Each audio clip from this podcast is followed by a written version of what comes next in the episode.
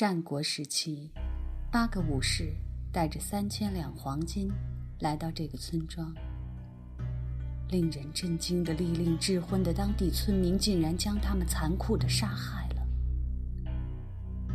斗转星移，时代变迁，但这桩血案的阴影始终笼罩在人们的心头。杀害八个武士的元凶田志健庄左卫门的后裔耀藏突然兽性大作，又屠杀了三十二个村民，他自己也行踪不明。在以后连续二十多年的时间内，处处腥风血雨，人人胆战心惊，善恶习自有报，死亡无终结。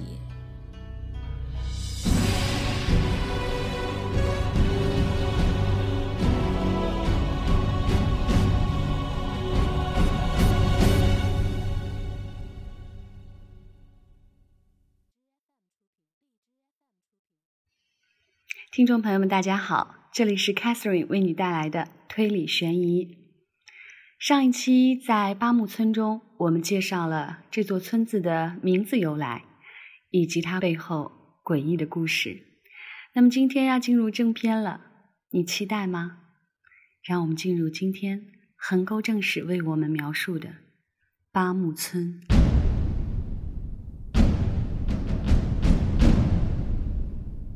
第一章，寻人。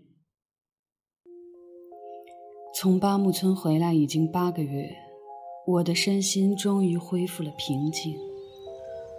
我坐在位于神户西郊小山丘上的新书斋里，一边欣赏如诗如画的淡路岛美景，一边静静地抽烟，心中却在感叹：我竟然能够活着回来。这是一种无比神奇的感觉。小说里经常出现这样的情节：由于极度恐惧，一夜白头。现在我拿起桌上的镜子照了照，虽然没发现白发明显增多，可是仍旧有一种难以置信的感觉。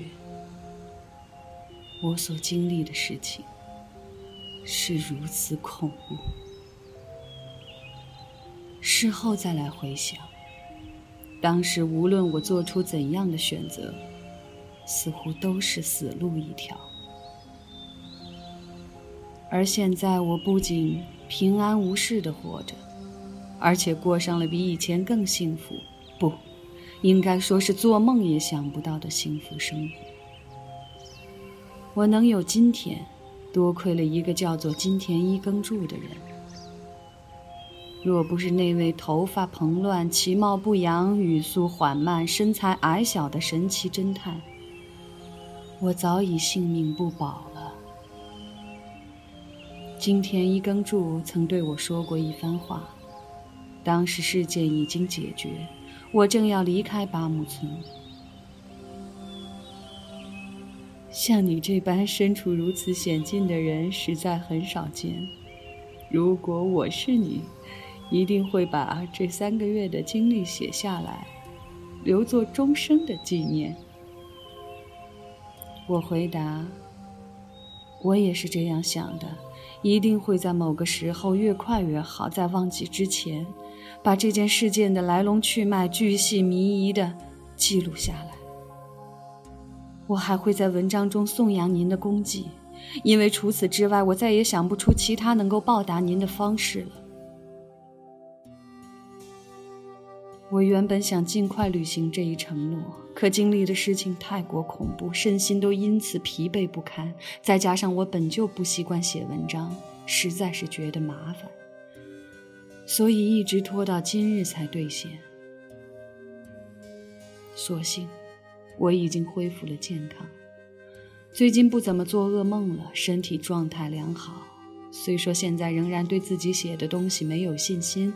但我倒也没打算写小说，只要把自己的遭遇如实记录下来就好。这是在汇报事实，是关于事实的陈述。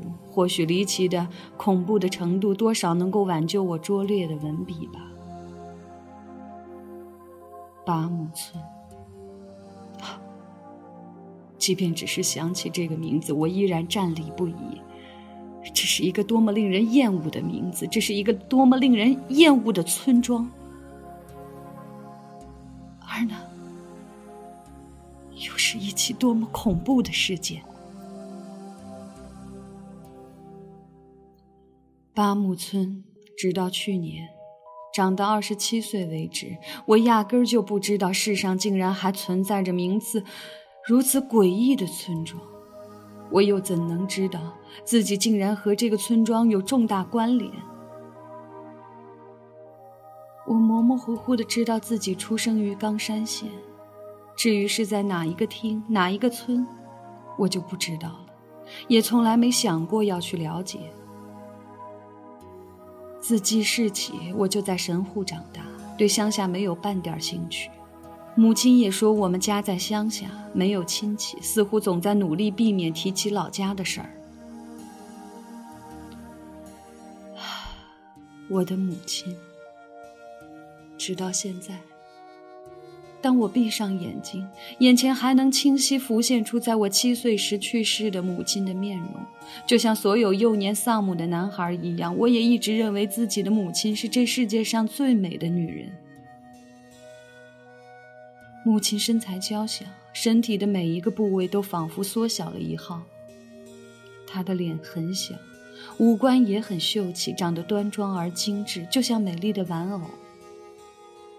她的手和幼时的我的手差不多大。母亲就是用这双小小的手，一刻不停的帮别人做针线活。母亲始终是一副沉默的样子，极少说话，更不怎么外出。可是，一旦她开口，那柔和的冈山方言就会像音乐一般在我耳边响起，令人惬意。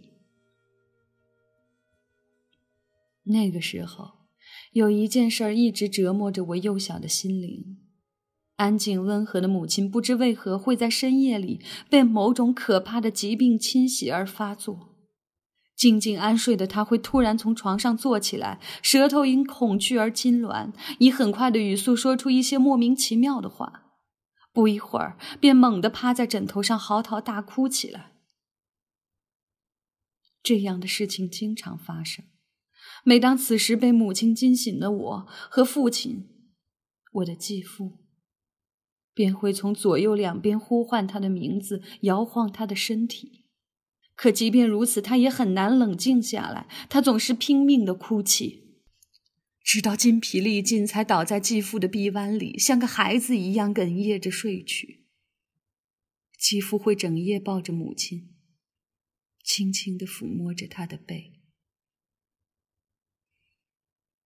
直到现在才明白母亲发病的原因。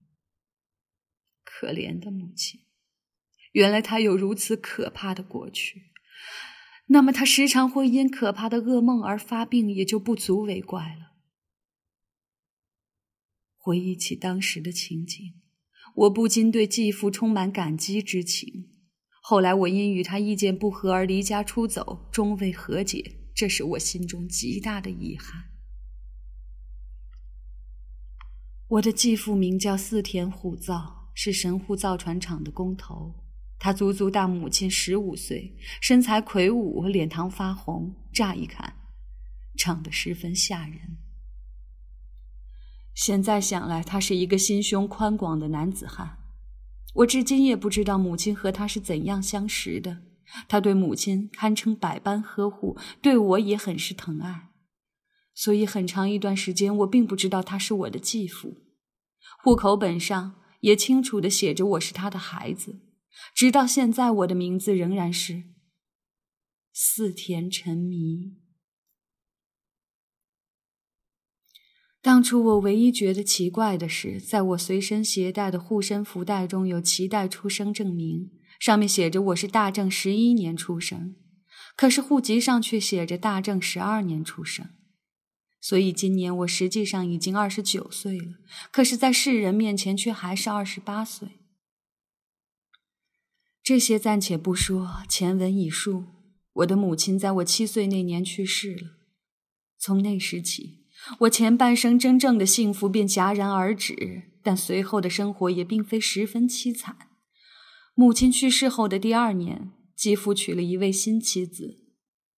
这个女人和母亲不同，是个身材高大、性格开朗、毫无心机的人。继父又心胸宽广，所以后来他们一直照顾我，供我从小学读到了商业学校。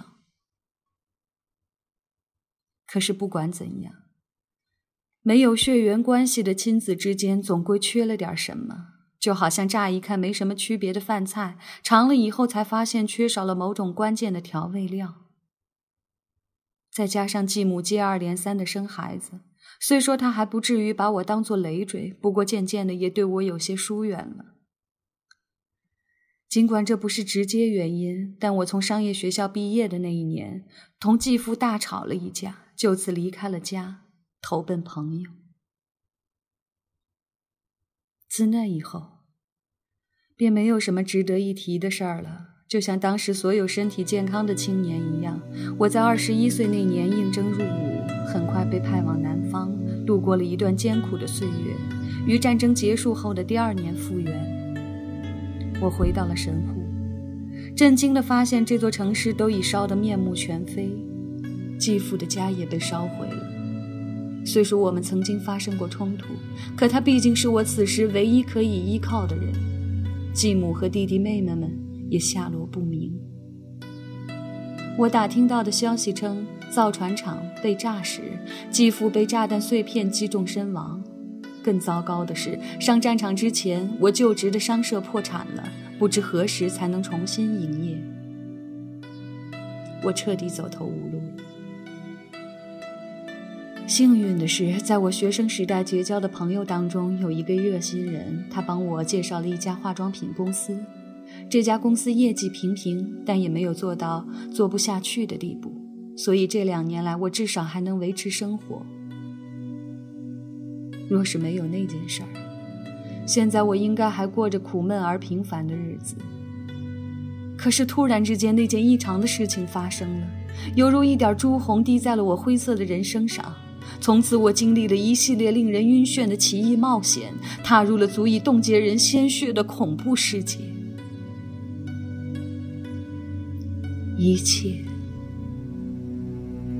都是从那件事开始的。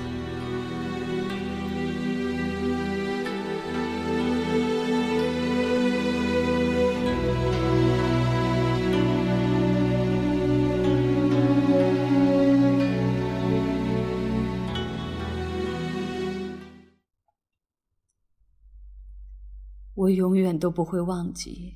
去年昭和二十几年五月二十五号的那一天，九点左右，我来到公司，很快就被科长叫去了。科长目不转睛地盯着我的脸，问道：“四田君，你是不是没听今早的广播？”我回答：“是的。”结果他追问：“你的名字是陈迷，你父亲的名字叫虎造。”没错吧？我心中纳闷的很。今天早晨的广播和我的名字、继父的名字有什么关系呢？但我还是答道：“是。”看来没错了，司田君，广播里有人在找你呢。我很吃惊。根据科长的转述，今早广播在寻人时段播放了这样一则寻人启事。如果有人知道四田虎造的长子四田沉迷的下落，请联系下面的机构。如果四田沉迷听到了这段广播，请亲自来一趟。我把地址给抄下来了，就是这个。喏，哎，会是什么人在找你？你心中有眉目吗？科长的笔记本上写着。北长峡大街三丁目日东大厦四层，走访律师事务所。看着这行字，我心中涌起了一股奇特的感觉。如前所述，我的身世与孤儿无异，遭受战火而失散的继母和弟妹们，或许还在某个地方生活着。不过他们不应该不至于特地拜托律师通过广播寻找我的下落吧？如果继父还活着，也许会可怜我孤苦伶仃、无依无靠，四处找我。可他已经过世了。哼，我实在想不出还有什么人会来找我。我被这种奇特的感觉冲昏了头，正在发呆，只听科长说：“不管怎样。”还是去看看吧。既然有人找你，不能置之不理嘛。科长在给我打气，他又补充道：“上午放你半天假，赶快去看看是怎么回事儿吧。想来他也是偶然间听到了广播，所以很是好奇吧。”我有些恍惚，又觉得自己好像一下子成了小说中的人物。最后，我还是听从科长的建议，当即从公司出发了。一路上既期待又不安，不到半个小时，我便抵达了邹访律师事务所，在一间屋子里与邹访律师面对面的坐下来。哈，看来广播这个东西真是管用啊！没想到这么快就有回应了。邹访律师皮肤白皙、胖墩墩的，看起来像个好人，我顿时安心不少。我常常在小说里读到那些缺德律师的劣迹，所以来的路上一直担心自己被当成了某种诈骗的工具。走访律师大致询问了继父的事情和我的经历，然后说道：“那么，四田虎造先生是您的生父吗？”“嗯，不是的，实际上他不是我的生父，我是母亲再婚时带来的孩子。母亲在我……”七岁那年过世了。哦，关于这件事儿，您从前就知道吗？不，小时候我一直以为他就是我的父亲。嗯，应该是在母亲去世前后，我才知道真相。嗯，现在已经有些记不清楚了。那么，您可知道您生父的名字？不，不知道。这时我才意识到，找我的人或许就是我的生父。想到这儿，我的心跳顿时加速了。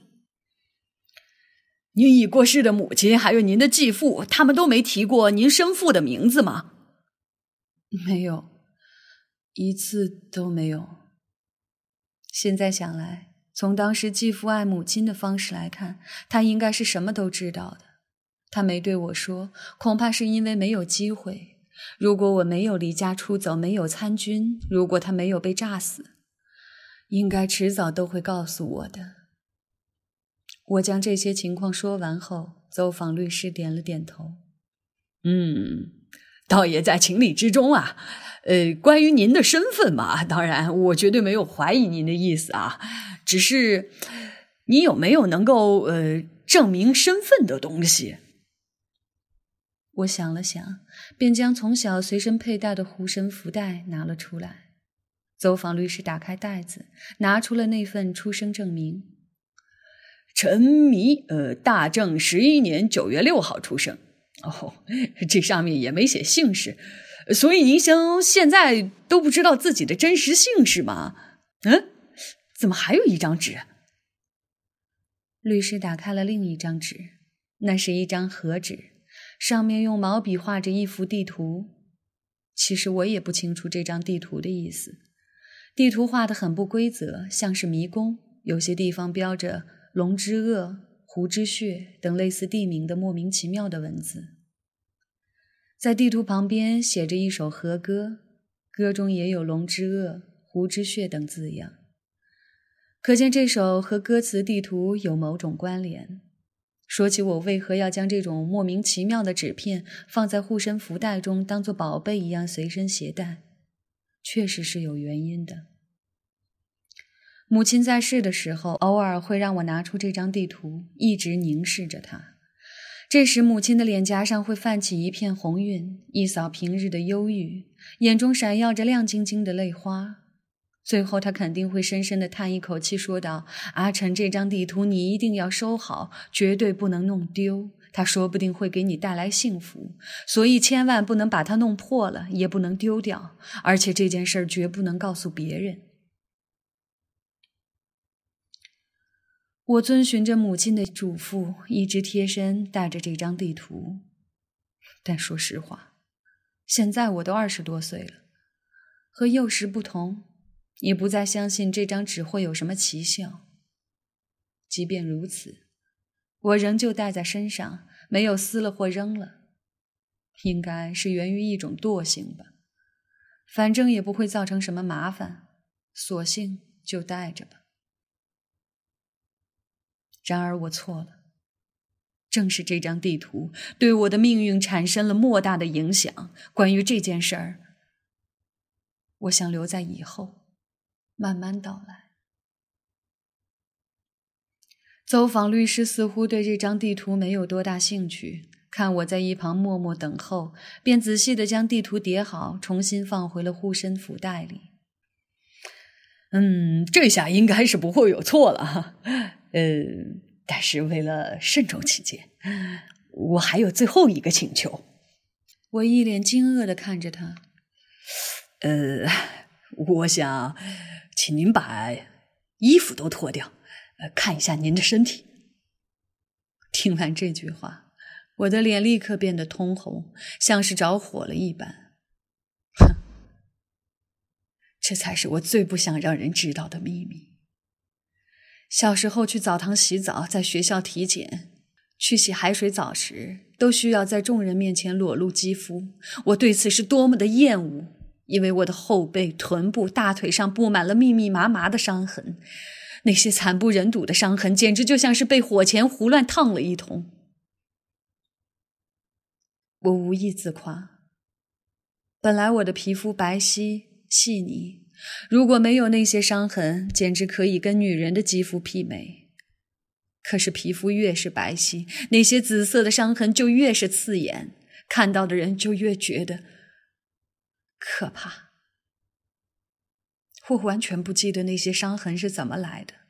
小时候，我曾经问过母亲几次，可是每次母亲要么突然大哭，要么又会发病。后来，我便缄口不言了。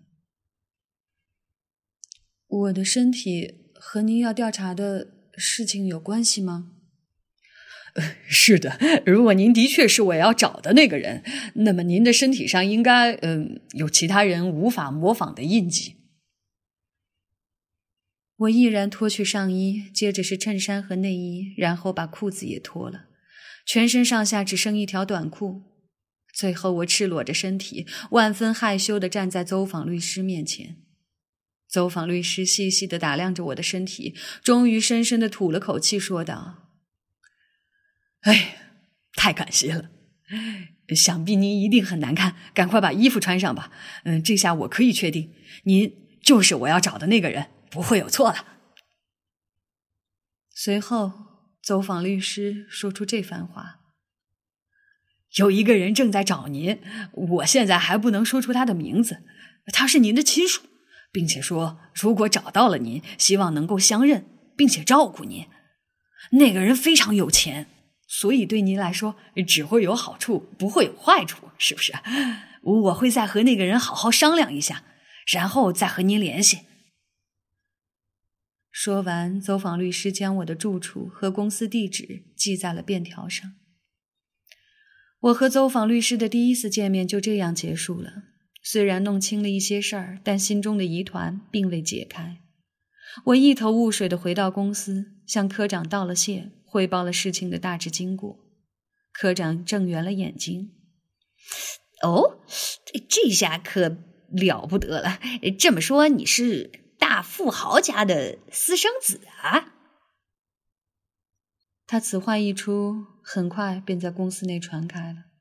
那几天，几乎每个见到我的人都会一口一个私生子的笑我，着实让我头疼。那天晚上我失眠了，这绝不是因为被对幸福的期待冲昏了头脑，虽然也有这方面的原因。可是，比起幸福，不安的感觉更加强烈。被可怕的病痛发作折磨的不幸的母亲，还有我身上那些惨不忍睹的伤痕，这些都无法让人有什么美好的联想。我有种预感，可怕的事情即将发生。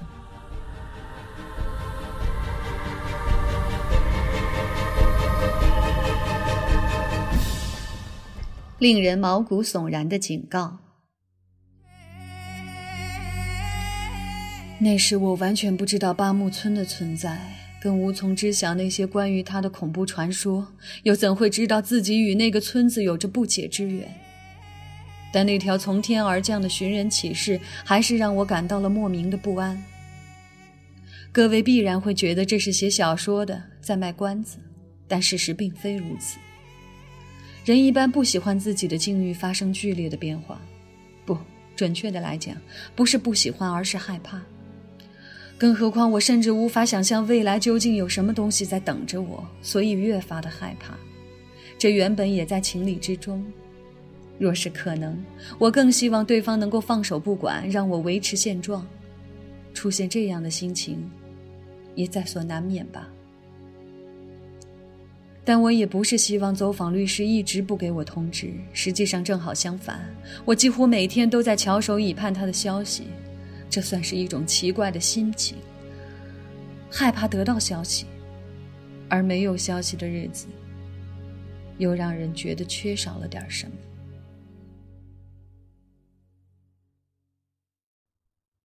等待的日子总是很漫长，此时的我就像眼前放着食物，却因主人的禁令而拼命忍耐的小狗，心中异常焦躁。五天过去了。十天过去了，律师音信全无，但他并未对此事置之不理。随着时间的推移，这一点越来越确定。那些日子，我寄宿在一个朋友那儿。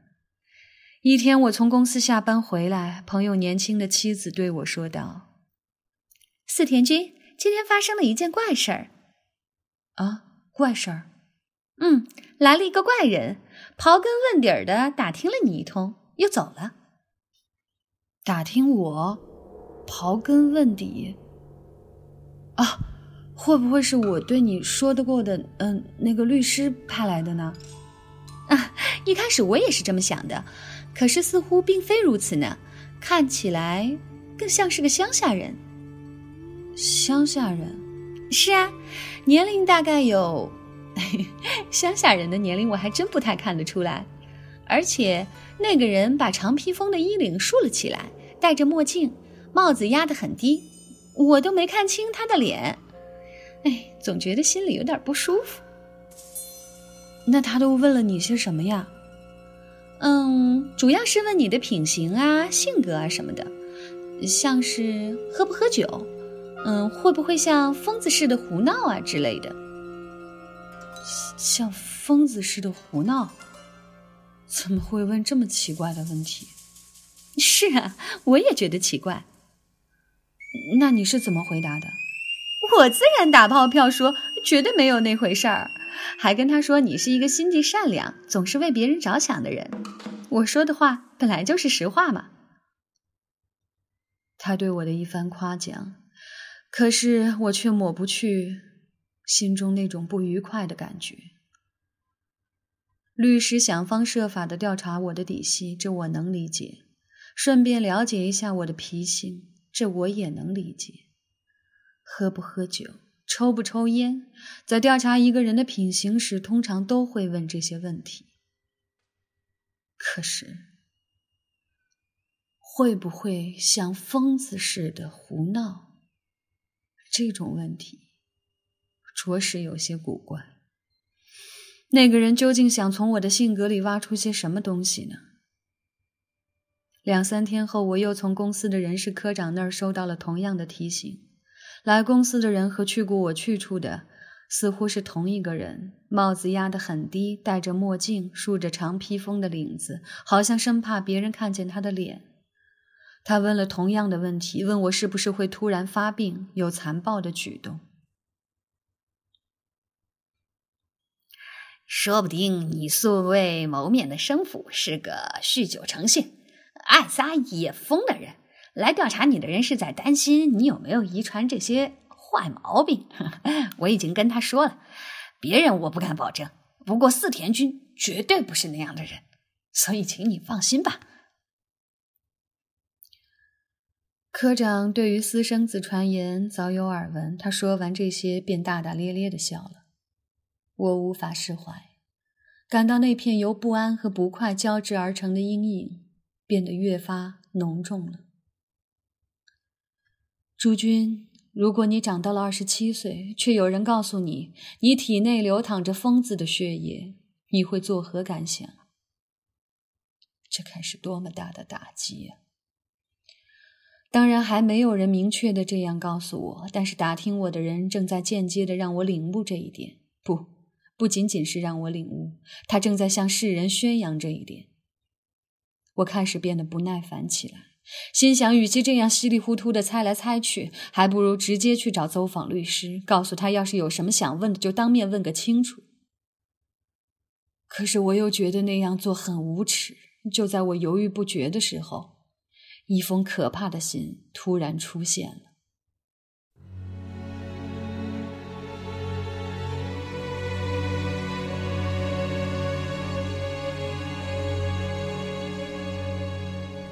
那是拜访、走访律师事务所之后的第十六天。我像往常一样匆匆忙忙的吃完早饭，收拾东西，准备去上班。四田君，有你的信啊！门口传来朋友妻子的呼喊声，我听到后第一时间想到的便是走访律师，心脏立刻狂跳起来。这一部分是因为我几乎天天都在盼望着他的来信，另外也没有其他亲戚或朋友会给我写信。可是当我拿到那封信时，心中突然涌起一种奇怪的感觉。信纸看起来就像是厕纸。是那种二次利用、颜色暗沉的劣质纸，在日东大厦四层设有事务所的律师绝不可能使用这种档次的东西。收件人的姓名写的歪歪扭扭，像是小孩子写的，而且好几处都被墨水沾湿了。我看了看信封背面，没有写寄件人的姓名。我心中一阵烦乱，连忙拆开了信封。出现在我面前的仍旧是像厕纸一样廉价的信笺，上面用和信封如出一辙、沾了墨水的难看字迹写着下面这样一段话：“千万不要回八木村，即便你回来了，等待你的也不会是什么好事儿。八木明神将被触怒，你若是回到村里。”血，血血！二十六年前的那桩大惨案将再次上演，八木村将化为一片血海。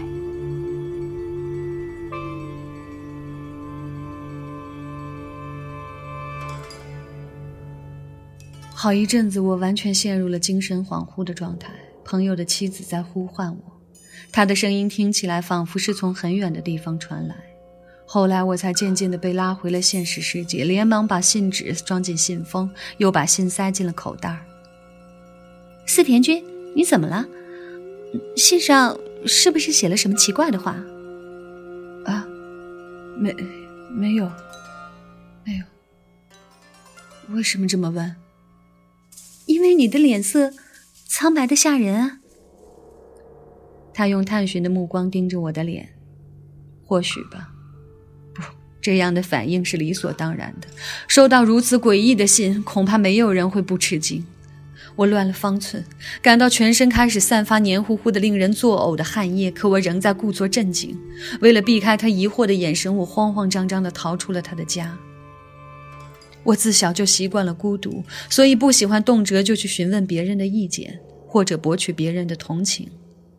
自从母亲离我而去，这种意识更是渗透到我性格的最深处。无论身处何种逆境，遭受多大的灾难，我从来没想过要发发牢骚，寻求同情，并不是我不相信别人，只是每个人想法不同，各有顾虑。我还不至于为了寻求帮助而将这些通通抛到脑后。唉，这个癖好，由于自己习惯独处，总给人一种孤僻甚至顽固的感觉。就是因为这个癖好，后来我遭到了多大的误解，又经历了多么可怕的灾难。然而在当时，我又怎能未卜先知呢？这些暂且不提。那封信带给我多大的震惊与动摇，想必诸位想象得到。巴姆村。事实上，我第一次接触到这个诡异不祥的名字，就是在这个时候。巴姆村，仅仅这个名字就足够让人心惊胆战的了。可是信上竟然还写了那么多奇怪的威胁话语：巴木冥神将被触怒，血，二十六年前的大惨案，巴木村将化为一片血海。这究竟是什么意思？写这封信的人的真实意图究竟是什么？不知道。对这些事情我毫无头绪，正因毫无头绪，才越发感到不快。唯一可以确定的是，这封信与之前的寻人启事有关。如此看来，自从走访律师找到我以来，至少有两个人突然对我感兴趣。一个是到处调查我身世和为人的人，一个是写这封信的人。不，我恍然大悟，不由得停住了脚步。或许这两个人是同一个人，正是四处打听我的那个人写了这封信。我重新从口袋里掏出信看了起来，十分仔细的查看邮戳。可是墨迹已经模糊，邮戳上的文字早已分辨不清。那天早上，我百思不得其解，感觉已经到了走投无路的地步。我错过了好几辆满载乘客的电车，最后终于急急忙忙地赶到了公司。已经九点半了，比规定的上班时间晚了半个小时。我刚进公司，事务员便告诉我说科长找我。于是我径直去了科长的办公室。科长看起来很高兴，说道：“哎呀，四田君等你很久了。刚才走访律师事务所来电话了，呃，说是让你立刻过去呢。看来终于到了父子相认的时刻了。哎，你要是认了个有钱的父亲，一定要请我们吃大餐啊！哎，怎么啦？怎么脸色这么差？”我已经不记得自己是怎么回答的了，不管回答的是什么，恐怕都是些没有意义的话。我把一脸狐疑的科长扔在了身后，梦游般摇摇晃晃地走出了公司。那一刻，我终于还是向着令人站立的恐怖世界迈出了第一步。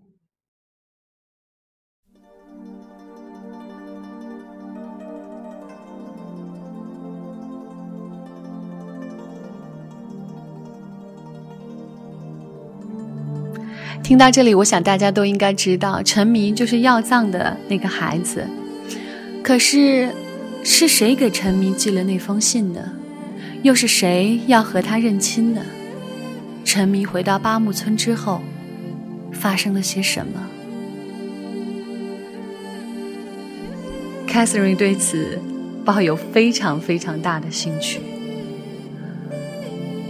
很多年前的那场。腥风血雨，以及很多年之后可能即将到来的一场腥风血雨，真的有关联吗？沉迷的身世埋藏了怎样的线索呢？如果你对这部 Catherine 的收费小说感兴趣，那么希望你可以加入我们的 QQ 群三七三七一九三七九，找到我之后，你可以询问我怎样收费的方式。嗯，同时你也可以在苹果播客以及新浪微博搜索“布达佩斯洛伊”找到我。好啦，我是 Catherine，希望你对这部作品喜欢。拜拜。